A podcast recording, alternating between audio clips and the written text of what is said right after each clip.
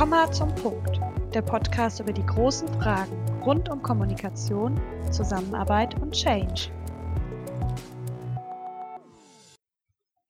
Ladies and Gentlemen, sage ich jetzt mal an euch da draußen, die ihr ja nur noch Denglisch redet. Herzlich willkommen zu einer neuen Folge der Komma zum Punkt Show, Folge Nummer 9. Ich bin hier mit meiner lieben Kollegin Ulrike Profit. Ulrike ist bei uns Expertin für Social Media, Medienarbeit, Positionierung von Experten unter anderem und natürlich für das Thema der heutigen Folge, Evaluation, Erfolgsmessung in der Kommunikation. Ulrike hat, wenn ich mich recht erinnere, bald, nämlich im September, ihr Fünfjähriges bei Comha und sie ist auch schon deshalb ein ganz besonderer Gast heute, weil sie nämlich eigentlich in Elternzeit ist. Ulrike hat nämlich vor ein paar Monaten Nachwuchs bekommen. Hallo Ulrike. Hi Marc, schön dabei zu sein, auch von der Elternzeit aus. Wie geht es dir denn in der Elternzeit? Ja, sehr gut. Komplett anderer Kunde. 24-Stunden-Support. Aber ja, insgesamt alles wunderbar. Sie ist jetzt, ähm, also meine Tochter ist jetzt fünf Monate alt mhm. und ähm, ziemlicher Fan von meinem Mann und mir. Also ist tatsächlich Klischee, aber wahr, wenn ein das Kind so anstrahlt, dann ist alles gut, egal wie schlimm die Nacht war. Und du hast es jetzt auch geschafft, für die Aufnahme das Baby einigermaßen zufriedenzustellen. Ja, genau. Also ich gehe mal davon aus, dass man im Hintergrund nichts hört. Ansonsten, ja, ist auch authentisch, denke ich, wenn im Hintergrund jemand babbelt. Aber ich glaube nicht. Ich habe jetzt gerade dein, dein Fünfjähriges bei Comha erwähnt. Das habe ich richtig in Erinnerung, oder? September ja. 2016. Ja, genau. Dazu vielleicht dann doch noch einfach noch so eine Frage im Voraus. Was würdest du denn sagen, ist so das Schönste oder vielleicht auch für dich Wichtigste, was du so in den fünf Jahren bei Comha gelernt hast? Gute Frage. Dazu muss man sagen, ich habe ja vor fünf Jahren als Volontärin angefangen. Äh, ich Mhm. hatte davor einen anderen Job, aber da nicht allzu sehr davor war mein Studium. Also äh, es gab sehr viel Potenzial, um sehr viel zu lernen. Ja, also was ich auf jeden Fall immer noch super spannend finde und wo ich, glaube ich, auch am meisten lernen konnte, denn ich habe davor schon ein bisschen Kommunikation gemacht, aber nicht aus einer Beraterperspektive, und von dem her finde ich das eigentlich auch immer noch am spannendsten. Also, dass man wirklich einen Kunden berät und in enger Zusammenarbeit eben rausfinden muss, wie kann man dem Kunden jetzt eigentlich konkret am besten helfen, weil letztendlich ist das, was wir machen, ja immer eine Individuallösung und nicht ein Produkt von der Stange so, ah, Sie haben hier irgendwie eine Neuigkeit, zack, eine Pressemitteilung und gut ist. Mhm. Und wie bist du eigentlich äh, so an so Themen wie Erfolgsmessung und Evaluation gekommen? Ich bin immer jemand, der sich gerne in neue Tools reinfuchst. Also ich glaube, das ist manchmal auch ein bisschen penetrant, weil ich immer sage, dafür gibt es doch ein Tool. Können wir das nicht mit einem, mit einem Tool machen? Aber mhm. ich finde nichts spannender, als wenn man dann sich irgendwo angemeldet hat und dann alles ausprobiert und rausfindet, was kann ich denn damit überhaupt machen? Und wie kann das mir konkret bei der Arbeit helfen. Genau, und natürlich, dadurch, dass ich auch schon sehr lange Social Media mache, ist man da immer sehr nah an Zahlen und man bekommt über Social Media ja auch eigentlich super schnell viele Zahlen und muss dann eben schauen, was für einen Sinn machen die überhaupt. Und nur weil ich da jetzt irgendwelche Impressions oder Likes oder was auch immer habe, muss ich ja trotzdem überlegen, was bedeutet das jetzt konkret für das Kommunikationsziel, ich, das ich eigentlich hatte. Ja, genau. Ich glaube, aus ähm, früheren Zeiten hat sich noch bis in die Gegenwart das Vorurteil rüber gerettet, dass man PR, ähm, externe Kommunikation, Kommunikationsmaßnahmen generell, egal ob extern oder intern, dass man den Erfolg eigentlich gar nicht messen kann. Mhm. Warum würdest du sagen, liegen die Leute, die sowas falsch? Das ist ja auch mal so ein bisschen dieser Disput Marketing gegen Kommunikation, dass es mhm. eben keinen nachweisbaren Erfolg gibt. Und also ich muss jetzt zum Beispiel daran denken, in meinem früheren Job habe ich für Social Media ein bisschen Archiv gestöbert damals und alte Pressebilder gefunden. Und da wurden wirklich Pressebilder per Post verschickt. Und hinten drauf stand dann, wenn Sie es veröffentlichen, schicken Sie uns bitte ein Belegexemplar.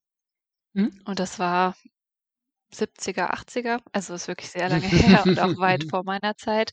Aber die Erfolgsmessung in dem Sinne, die da möglich war, war wirklich, das Medium hat ähm, den Artikel veröffentlicht und dann per Post geschickt. Oder wenn es natürlich ein größeres Medium war, dann hatte man die Zeitschrift ja auch im Haus und konnte es dann auch wirklich, ich muss es gerade überlegen, was gab es in den 80ern, auf irgendeine Art und Weise kopieren und dann ähm, auch noch vielleicht in irgendeine Tabelle aufnehmen und sagen, wir haben so und so viel Veröffentlichungen erzielt. Mhm. Und ähm, das, diese Art von Medienresonanzanalyse, ähm, die machen wir ja auch immer noch heute. Und ja. auch immer noch ein wichtiger Weg, um zu messen, wie erfolgreich war jetzt denn unsere, ganz einfach gesagt, Pressemitteilung. Und aber gleichzeitig ist es natürlich so, dass sich die Möglichkeiten über diese Medienresonanz hinaus entwickelt haben. Also natürlich sind wir da vor allem im digitalen Bereich, weil wir da eben von den Medien auch immer mehr Zahlen erhalten. Also wir arbeiten da eben mit einem Online-Tool, das heißt Cision. Und über Cision bekommen wir automatisch alle Clippings von Medien. Und es ist natürlich bedeutend automatisierter, als wenn ich jetzt ähm, da sitze mit meinen Zeitschriften. Also man bekommt dann auch ähm, Clippings von Online-Plattformen, von Blogs. Das heißt, man hat einfach schon mal ziemlich gut abgedeckt, was denn in der Online-Welt über einen geredet wird. Da geht es nicht unbedingt darum, ganz viele Leute zu erreichen, sondern die richtigen Leute. Und das heißt, ich muss immer, wenn ich sozusagen eine Kommunikationsmaßnahme plane, mir überlegen, wo sind denn diese Leute überhaupt? Und daraus bedingen sich dann natürlich auch immer meine Ziele und meine Kommunikationskanäle. Ja, man könnte das ja jetzt so zusammenfassen, was du gesagt hast, dass aufgrund von äh, Digitalisierung wir einfach viel bessere Möglichkeiten haben, ähm, denn die so die direkten äh, Schnittflächen, die direkten Berührungspunkte zwischen der Zielgruppe und dem Kommunikationsabsender zu prüfen und zu schauen, wie viele Leute nehmen das an und vor allen Dingen nehmen es die richtigen Leute an, interessieren sich sich dafür und das dann irgendwie einzugrenzen da sind wir ja eigentlich, denke ich, auch mhm. an einer ähm, ganz zentralen Herausforderung bei der Evaluation. Ich würde da an der Stelle vielleicht auch mal schon direkt die Unterscheidung zu der ähm, Evaluation von internen Kommunikationsmaßnahmen machen. Da könnte man ja sagen, ist das relativ einfach, denn da habe ich jemanden, den mhm. ich direkt befragen kann, nämlich meine Mitarbeiter. Das haben wir ja so alles in der externen Kommunikation nicht, weil ich da ja weniger Möglichkeiten habe, ähm, meine Zielgruppen zu befragen. Ich kann natürlich jetzt als, als mittelständisches Unternehmen im B2B-Bereich meine Kunden befragen, wie sie mich so in der Presse wahrnehmen, aber das, das ist ja eine sehr informelle äh, Maßnahme der Erfolgsmessung. So, und du sagtest ja gerade, es geht häufig darum, ähm, erreiche ich die richtigen Leute. Würdest du sagen, dass das so die zentrale Herausforderung bei der Evaluation externer Kommunikation ist? Ja, absolut. Also ich würde gar nicht ausschließen, dass man mhm. Umfragen mhm. machen kann. Also es ist natürlich nicht ganz so einfach, aber gerade bei unseren Kunden haben wir ja immer noch ähm, die Situation, dass die relativ gut ihre Kunden und ihr Zielpublikum kennen, was natürlich auch ein bisschen ein Luxus ist und sich auch verändert, aber die sind doch eher spezialisiert auf den B2B-Bereich und wissen dann eben, das sind meine potenziellen Kunden oder das sind meine Stammkunden. Deswegen glaube ich, Kundenbefragungen sind trotzdem sehr relevant, wenn sie gut durchgeführt werden. Was man natürlich auch machen kann, ist, ähm, wenn man auf einer Messe ist, die Standbesucher mhm. fragen, mhm. wie sind sie auf uns aufmerksam geworden? Lesen sie Fachzeitschriften? Hm, ist Ihnen da schon mal aufgefallen? Haben Sie schon vom Produkt XY über Ihre Kanäle gehört? Solche Sachen. Wie hilfreich finden Sie unseren Newsletter? Das kann man auf jeden Fall auch machen. Äh, prinzipiell könnte man auch eine Umfrage auf der Webseite machen. Da müsste man natürlich einen Anreiz schaffen, dass die Leute die auch beantworten. Also irgendein Goodie, zum Beispiel ein mhm. White Paper dahinter hängen. Ähm, aber natürlich ist es, man erreicht damit nicht alle Leute und man weiß ja auch nicht immer, wer das Zielpublikum ist. Und ähm, da habe ich über Auswertungen, also gerade wenn ich eben dann gute Analytics an meiner Webseite habe, durchaus diverse Möglichkeiten. Erlebst du das denn auch, dass Kunden äh, gierig sind nach Zahlen, die eigentlich äh, gar nicht so relevant für sie sind? Mhm. Ja, also wir merken das natürlich vor allem, wenn wir Kunden haben, die ähm, sehr marketingaffin sind. Also gerade wenn man eben dann mit den Kunden redet, finde ich es sinnvoll herauszufinden, warum wollen die jetzt genau dieses kleine KPI wissen. Mhm. Weil meistens ist es ja dann doch eher so, dass sie eben eine Bestätigung brauchen, sind wir erfolgreich und relevant für Journalisten. Und dann kann man eben schauen, was für andere Kriterien gibt es dafür. Kann man die vielleicht besser messen und kann man die auch besser darstellen? Denn gerade wenn man eben für eine Kommunikationsabteilung oder ein Marketing arbeitet, darf man ja auch nie vergessen, dass die wahrscheinlich jemanden oben drüber haben, der eben was haben will. Aber der will wiederum wahrscheinlich nicht super kleinste genaue Zahlen haben. Hm? Okay, Stichwort KPIs. Äh, das hat ja wahrscheinlich jeder, der heute in der PR aktiv ist, der ist da ständig mit konfrontiert.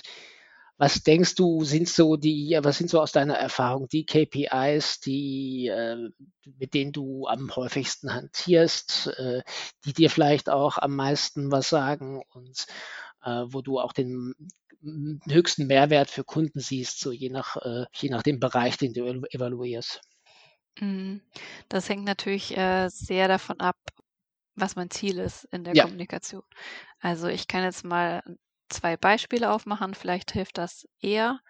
Ähm, also wenn ich jetzt zum Beispiel, wie du schon erwähnt hattest, einen Maschinenbauer hätte Mhm. und ähm, der ist in der Prozesstechnik für Lebensmittel unterwegs und sehr spezialisiert. Also zum Beispiel, er macht mehrere Anlagen, die super gut miteinander kommunizieren und ist Vorreiter im Bereich Industrie 4.0. Also es ist einfach sehr speziell, ist auch nicht für alle in der Branche relevant, weil es wahrscheinlich auch teurere Maschinen sind, Technologieführer, solche Stichworte, die wir ja bei unseren Kunden ganz oft ähm, hören. Ja. Und ähm, der hat jetzt eine, sagen wir mal, neue Steuerungssoftware, mit der ich eben noch genauer, ähm, und jetzt noch mal so ein schönes Wort, Predictive Maintenance machen kann. Also ich kann noch genauer rausfinden, wie muss ich die Maschinen warten, damit die möglichst lang laufen. Mhm. Dann haben wir also super Spezialthema. Es ist auf jeden Fall spannend für die Branche. Kunden sollen davon erfahren. Neukunden hätte man natürlich auch gerne. Wie macht man das jetzt? Mhm. Es macht auf jeden Fall Sinn, in Kampagnen zu denken. Also ich habe jetzt wirklich eine große Sache und die will ich jetzt idealerweise auch über möglichst viele Kommunikationskanäle fahren. Dann habe ich natürlich auch die Möglichkeit, ähm, die Ergebnisse gut zu vergleichen. Aber wir haben jetzt eben diese Kampagne für diese Steuerungssoftware und ähm, im Idealfall haben wir auch, und das ist ja nicht in allen Unternehmen so, entweder eine übergreifende Kommunikationsabteilung, also die Marketingleute arbeiten zusammen mit den PR-Lern und die Social-Media-Leute sind auch an Bord. Dann ähm, kann ich eben mit allen hinsetzen und überlegen, was will ich denn erreichen. Also ich will ja, dass die Leute aufmerksam werden auf meine neue Software und wahrscheinlich ähm, kann ich dafür zum Beispiel auf der Webseite eine Microsite anlegen mit allen Infos. Das heißt, ich werde wahrscheinlich wollen, dass möglichst viele Leute auf die Webseite gehen. Ja. Und dann kann ich noch so ein bisschen überlegen, will ich Views, ähm, will ich Unique Impressions, das wäre dann einmal innerhalb von 24 Stunden. Oder will ich Unique User, also wirklich genau wissen, wie viele Leute haben meine Seite besucht. Mhm. Genau, dann ähm, bin ich eigentlich schon relativ weit. Dann kann ich noch überlegen, will ich noch wissen, woher die Leute kommen. Das heißt, ähm, ich könnte dann noch sagen, ich will herausfinden, wie viele Leute kommen tatsächlich über Social Media. Also wenn ich jetzt eine Kampagne für meine Software auf LinkedIn fahre, dann ähm, fahre ich noch ein, eine Kampagne oder einen Kampagnenteil über Online-Medien. Dann mache ich noch ein bisschen Print und mhm. ähm, genau, also ich persönlich bin eigentlich ziemlicher Fan von Bitly-Links, weil man dann eben genau sehen kann, über welchen Link sind die Leute gekommen. Das heißt, ich würde einen Link machen für ähm, Social Media, einen Link für Online-Medien. Dann könnte ich eben genau schauen, wo sind mehr Leute gekommen dann könnte ich eben schauen, welches, welcher Kommunikationskanal macht für mich Sinn Und im Idealfall, wenn ich natürlich auch davor schon andere Kampagnen gefahren habe, kann ich auch sehen, wie erfolgreich ist diese Kampagne im Vergleich zu vorhergegangenen Kampagnen. Und mhm. dann könnte ich auch noch genauer werden. Und wenn ich noch Anzeigen auf Social Media hatte, könnte ich die vergleichen mit meinem redaktionellen Beitrag und so weiter und so fort. Ja, und damit hätte ich ja dann doch auf jeden Fall einiges beisammen, um äh, ein einigermaßen ähm, aussagekräftiges Bild zu bekommen. Genau. Auf jeden Fall, genau. Also ich frage jetzt mal zunächst mal nach deiner Präferenz überhaupt. Mit welchen Tools arbeitest du denn am liebsten?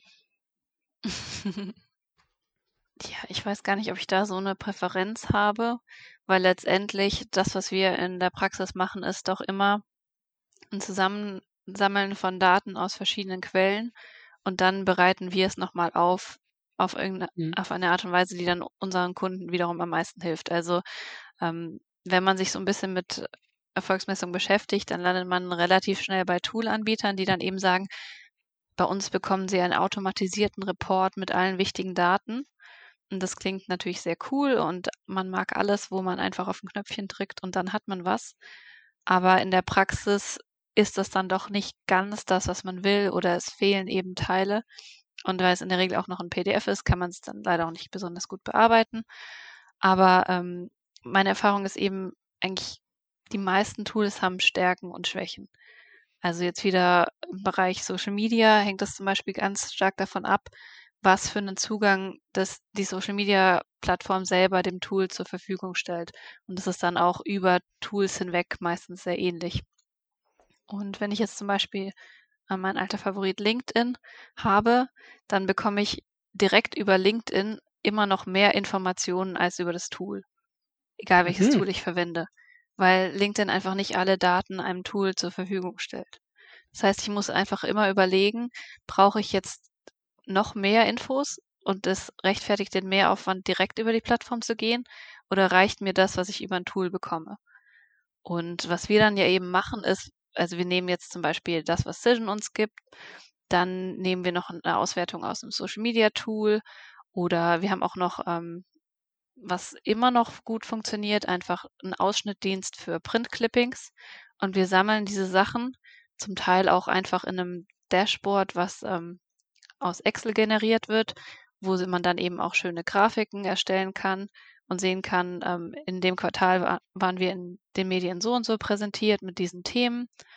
Und ähm, dann haben wir eben eine visuelle Darstellung mit allen Informationen, mit denen der Kunde dann häufig viel anfangen kann.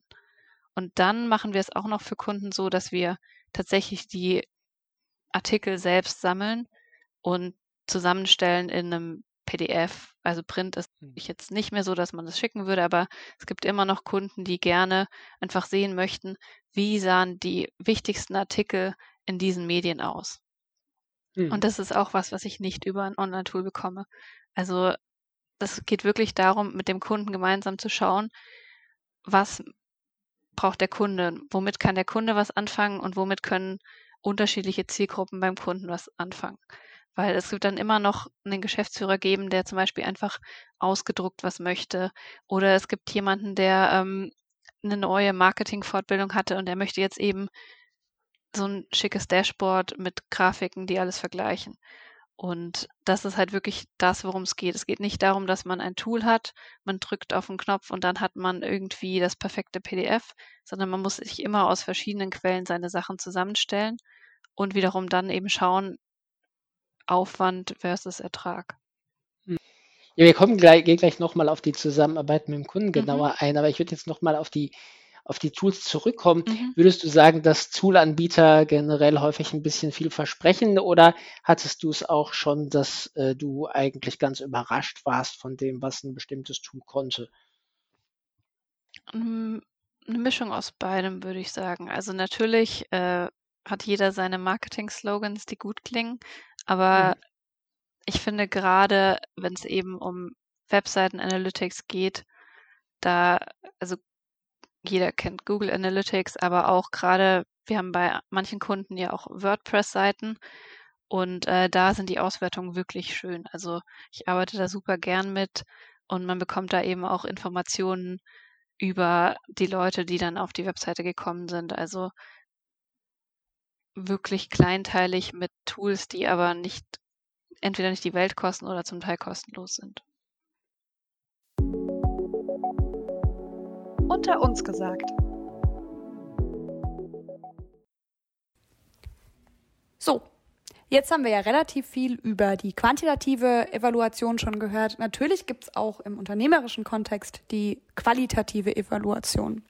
Da gibt es vor allen Dingen die sogenannten Einzelinterviews. Das heißt, ähm, man setzt sich mit einzelnen Personen zusammen und stellt verschiedene Fragen und hat eben da auch die Möglichkeit, Rückfragen zu stellen. Mit Leitfadeninterviews zum Beispiel, die geben einen groben Rahmen vor, aber man hat die Möglichkeit, da nochmal genaueres ähm, Einzelfeedback einzusammeln.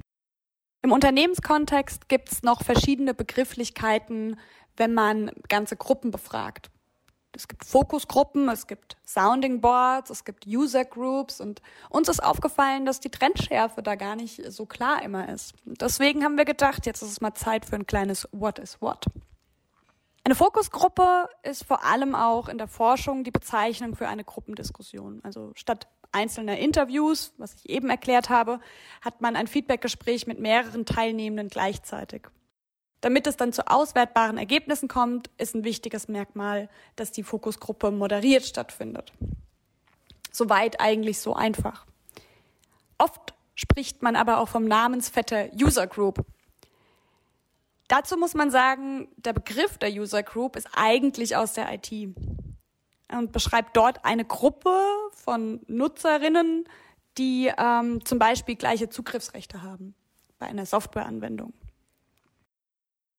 Wenn ich also Rückmeldungen von so einer homogenen, in Anführungszeichen, User Group einsammle, dann kann das streng genommen auch eine Fokusgruppe sein, wenn es eben um ein IT-Thema geht. Dann spricht man, wenn man das ganz korrekt sagen will, aber eigentlich vom sogenannten User Group Feedback, wenn ich da eben qualitative Evaluation betreibe. Der letzte Begriff Sounding Board, der wird tatsächlich öfters mal falsch benutzt. Streng genommen ist das Sounding Board eine Gruppe in einem Change-Prozess. Und in diesem Sounding Board wird eigentlich beschrieben, dass da die Projektgruppe selbst sitzt, also diejenigen, die diesen Change machen und, und betreuen. Aber im Sounding Board kommen eben auch Betroffene von dem Change mit zu Wort. Das heißt, die Projektgruppe und die Betroffenen vom Change setzen sich zusammen und sprechen darüber, was ist gerade der Status quo, wo stehen wir gerade im Veränderungsprozess, müssen wir vielleicht Dinge ändern, müssen wir neu anpassen. Und natürlich ist das auch eine Art der Evaluation. Im Idealfall findet das genauso regelmäßig statt wie zum Beispiel eine Fokusgruppe in der Kommunikation, wenn man gucken möchte, okay, passt das und man äh, passt immer wieder neu an. Und mit dem kleinen Exkurs gebe ich jetzt zurück ins Studio zu Marc. Danke!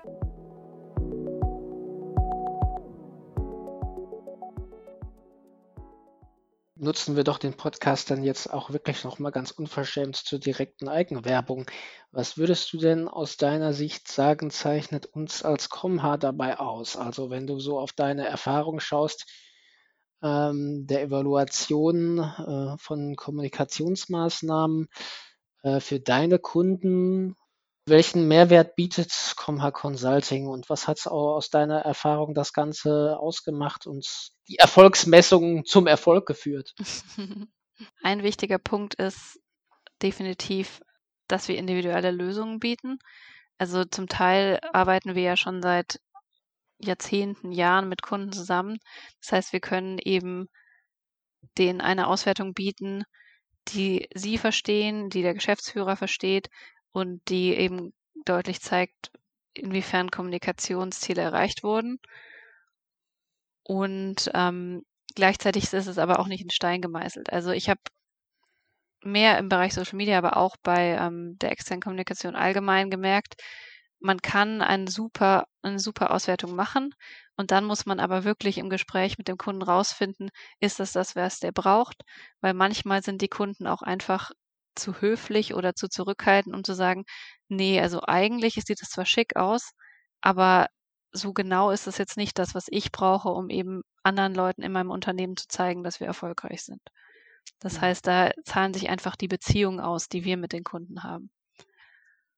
Und das andere, was natürlich ein wesentlicher Vorteil ist, ist einfach die Erfahrung an PR-Arbeit, die Comma mitbringt. Also wenn man eben sich mit wiederum Medienresonanz beschäftigt, dann hat man ja häufig eher weiche Fakten. Also natürlich kann man eben über die Mediendaten von Medien rausfinden, was ist deren Zielgruppe. Ähm, dann kommen immer schnell so Begriffe wie wir schreiben für Entscheider. Und Mhm. das heißt, man braucht wirklich die Erfahrung, um zu wissen, ist das jetzt das beste Medium für dieses Zielpublikum. Ja, dann äh, gehen wir doch mal auf äh, die Entwicklung ein, was uns da noch so alles in Zukunft äh, erwartet, äh, was, welche Stichwörter wir in, äh, in den nächsten Jahren noch häufiger hören werden und vor allen Dingen, äh, was wir vielleicht, du und ich, äh, in den nächsten Jahren äh, auch noch häufiger machen werden. Ähm, was denkst du, wo, wo geht's, wo geht so der Trend hin? Also ein Stichwort, das ich jetzt seit zwei Jahren ähm, häufig höre, ist Social Listening. Mhm. Was versteht man darunter? Genau, da geht es eben darum, gewissermaßen in die sozialen Medien reinzuhören, um frühzeitig Trends zu erkennen und dann durch Kommunikationsmaßnahmen die Aufmerksamkeit da gewissermaßen abzugreifen. Wenn ich eben in einem Bereich unterwegs bin, der stark trendgetrieben ist und jetzt nochmal das Beispiel Verpackung. Da haben wir Mhm. ja gemerkt, dass in den letzten Jahren das enorm an Dynamik gewonnen hat, dass eben die Diskussion über sämtliche Wirtschaftsmedien, Publikumsmedien und so weiter geschwappt ist, was nachhaltige Verpackungen sind, was ähm, Verpackungen leisten müssen in dem Bereich. Die ganze Diskussion rund um Plastik, böse oder nicht böse. Da ist jetzt sehr viel passiert. Und da kann man dann wiederum, wenn man eben, und das bieten inzwischen einige Tools, ähm, regelmäßig schaut, was ist denn los in dem Markt, aufspringen und zum Beispiel ähm, ein White Paper zu einem relevanten Thema veröffentlichen oder eine Social Media Kampagne fahren. Und man bekommt eben deutlicher mit, was sind denn die Schmerzpunkte von ähm, dem, der allgemeinen Bevölkerung oder auch von bestimmten Gruppen und dann eben darauf aufspringen. Weil letztendlich, auch wenn ich jetzt eine Pressemitteilung veröffentlichen will und ich habe einen spannenden Einstieg, der auf ein aktuelles Thema einsteigt, dann erreiche ich ja viel mehr Veröffentlichungen, als wenn ich anfange mit, hier ist eine neue Maschine. Mhm. Und deswegen lohnt es sich eben natürlich auch wiederum vor allem im Bereich Social Media, aber auch deutlich in der Medienkommunikation, wenn man ein Gespür dafür hat, was ist denn gerade los und was interessiert die Leute. Was gibt es denn darüber hinaus noch für Entwicklungen, die du derzeit beobachtest oder was sagt vielleicht auch, kannst auch einfach auf dein Gefühl hören, äh, wo so, was sich so in den nächsten Jahren anbahnt beim Thema Evaluation, Mhm. was auf deine Kunden zukommen wird? Genau, also ich denke, was auf jeden Fall noch stärker kommen wird und auch aber jetzt schon ähm, im Umbruch ist, ist natürlich, dass die Silos zwischen den Abteilungen aufbrechen. Also ich habe ja gerade in großen gewachsenen Unternehmen doch eh immer noch eine externe Kommunikationsabteilung, eine interne Kommunikationsabteilung. Dann habe ich vielleicht ein junges, dynamisches Team, das macht ähm, Social Media. Die sind aber aus irgendwelchen Gründen noch in HR angesiedelt und ähm, haben wiederum nicht so viel mit den anderen Kommunikationsabteilungen zu tun. Und dadurch, dass ich aber Tools habe und Möglichkeiten, wo ich wirklich die unterschiedlichen äh, Kommunikationsbereiche vergleichen kann. Also wie gut läuft ein Thema auf Social Media, wie gut läuft es in den Medien und letztendlich auch, wie gut läuft es dann intern, Mhm. muss ich praktisch über diese Silos hinwegdenken. Weil es kann nicht weiterhin jeder so sein Süppchen kochen und ähm, wirklich effizient werden Themen halt nur gestreut, wenn die Abteilungen zusammenarbeiten. Also wenn ich manchmal mit Kunden rede und dann hat ähm, das Social Media Team keinen Zugriff auf Webseitendaten, das kann dann ja nicht gut funktionieren mit der Auswertung. Ja, das ist wahr. Okay, Ulrike, wir sind jetzt auch schon so langsam an dem Punkt, wo die Moderatoren immer sagen, komm mal zum Punkt. Ähm, und du hast ja gerade einen Punkt gemacht. Ähm, Was denkst du, sind so Teilthemen, Teilbereiche, die wir jetzt noch nicht genug beleuchtet haben? Was ähm, kommt dir noch in den Sinn, was du ähm, zum Thema der Hörerschaft von Komma zum Punkt unbedingt mitgeben möchtest? Also ich glaube, was sehr wichtig ist, gerade wenn man unterschiedliche Ansprechpartner oder Interessenten für eine Auswertung hat, ist, dass man viel Aufklärungsarbeit leistet und die Leute mitnimmt. Also es ist ja immer so, wenn ich Management in einem Unternehmen habe, dann habe ich auch äh, gemischte Altersklassen, ähm, gemischte Erfahrungslevel.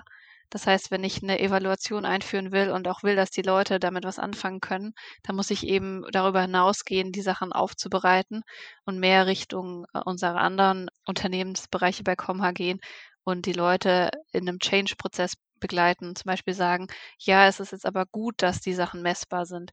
Und ja, das schafft eine Vergleichbarkeit, aber dadurch können wir eben auch erkennen, was uns als Unternehmen besser macht. Weil mhm. letztendlich geht es nicht nur darum, dass man eben Zahlen hat, sondern die Leute müssen auch damit ähm, was anfangen und damit arbeiten. Mhm. Kann jetzt sein, dass ich in eine falsche Richtung denke, aber gibt es das vielleicht oder ist es denkbar, dass das Ganze eine Kehrseite hat? Also wäre es für dich vorstellbar, dass Evaluation einer effektiven Kommunikation auch im Weg steht, weil einfach die Orientierung an Zahlen ein zu hohes Gewicht bekommt? Ja, auf jeden Fall. Also ich kann sehr, sehr viel messen, aber am Ende mhm. nicht alles. Und die Messung kann natürlich auch sehr viele Ressourcen verschlingen. Ja. Also manchmal muss ich tatsächlich nicht ins Detail wissen, wie viel ähm, Abonnenten ein Medium hat. Es reicht auch zu wissen, dass es in den Top 5 für eine Branche. Oder ich muss auch nicht genau wissen, in welchem Mini-Zeitraum Leute meine Kampagne ähm, auf LinkedIn gesehen haben. Es reicht, wenn ich einmal im Quartal Zahlen abrufe, wenn es eben längerfristig ist. Also ich kann unglaublich viel Zeit und Ressourcen in Evaluation stecken und manchmal wäre es besser, einen Teil dieser Zeit in die Erstellung von Content zu stecken oder mhm. in die Kommunikation mit internen ähm, Stakeholdern, die eben mitgenommen werden müssen und überzeugt werden müssen von einem Kommunikationsziel. Ja, genau.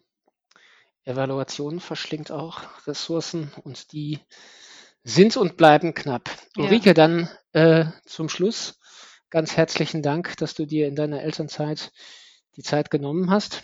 Ja, gerne. Ähm, es war mir ein großes Vergnügen und ich denke, wir hören uns bald wieder und an unsere Zuhörerinnen und Zuhörer da, draußen. Ich hoffe, ihr nehmt irgendwas, ihr nehmt was mit aus dieser Folge. Bis bald. Macht's gut. Tschüss, Marc. Tschüss, Ulrike. Kann ich Unternehmen dabei helfen, wie sie am besten in das Warum Thema Zusammenarbeit investieren wollen? Was ist eigentlich New Mit einem Artikel im Internet habe ich doch alle erreicht, oder? darf auch mal traditionell Was muss die Zielgruppe wirklich wissen? Komma zum Punkt der Podcast über die großen Fragen rund um Kommunikation, Zusammenarbeit und Change.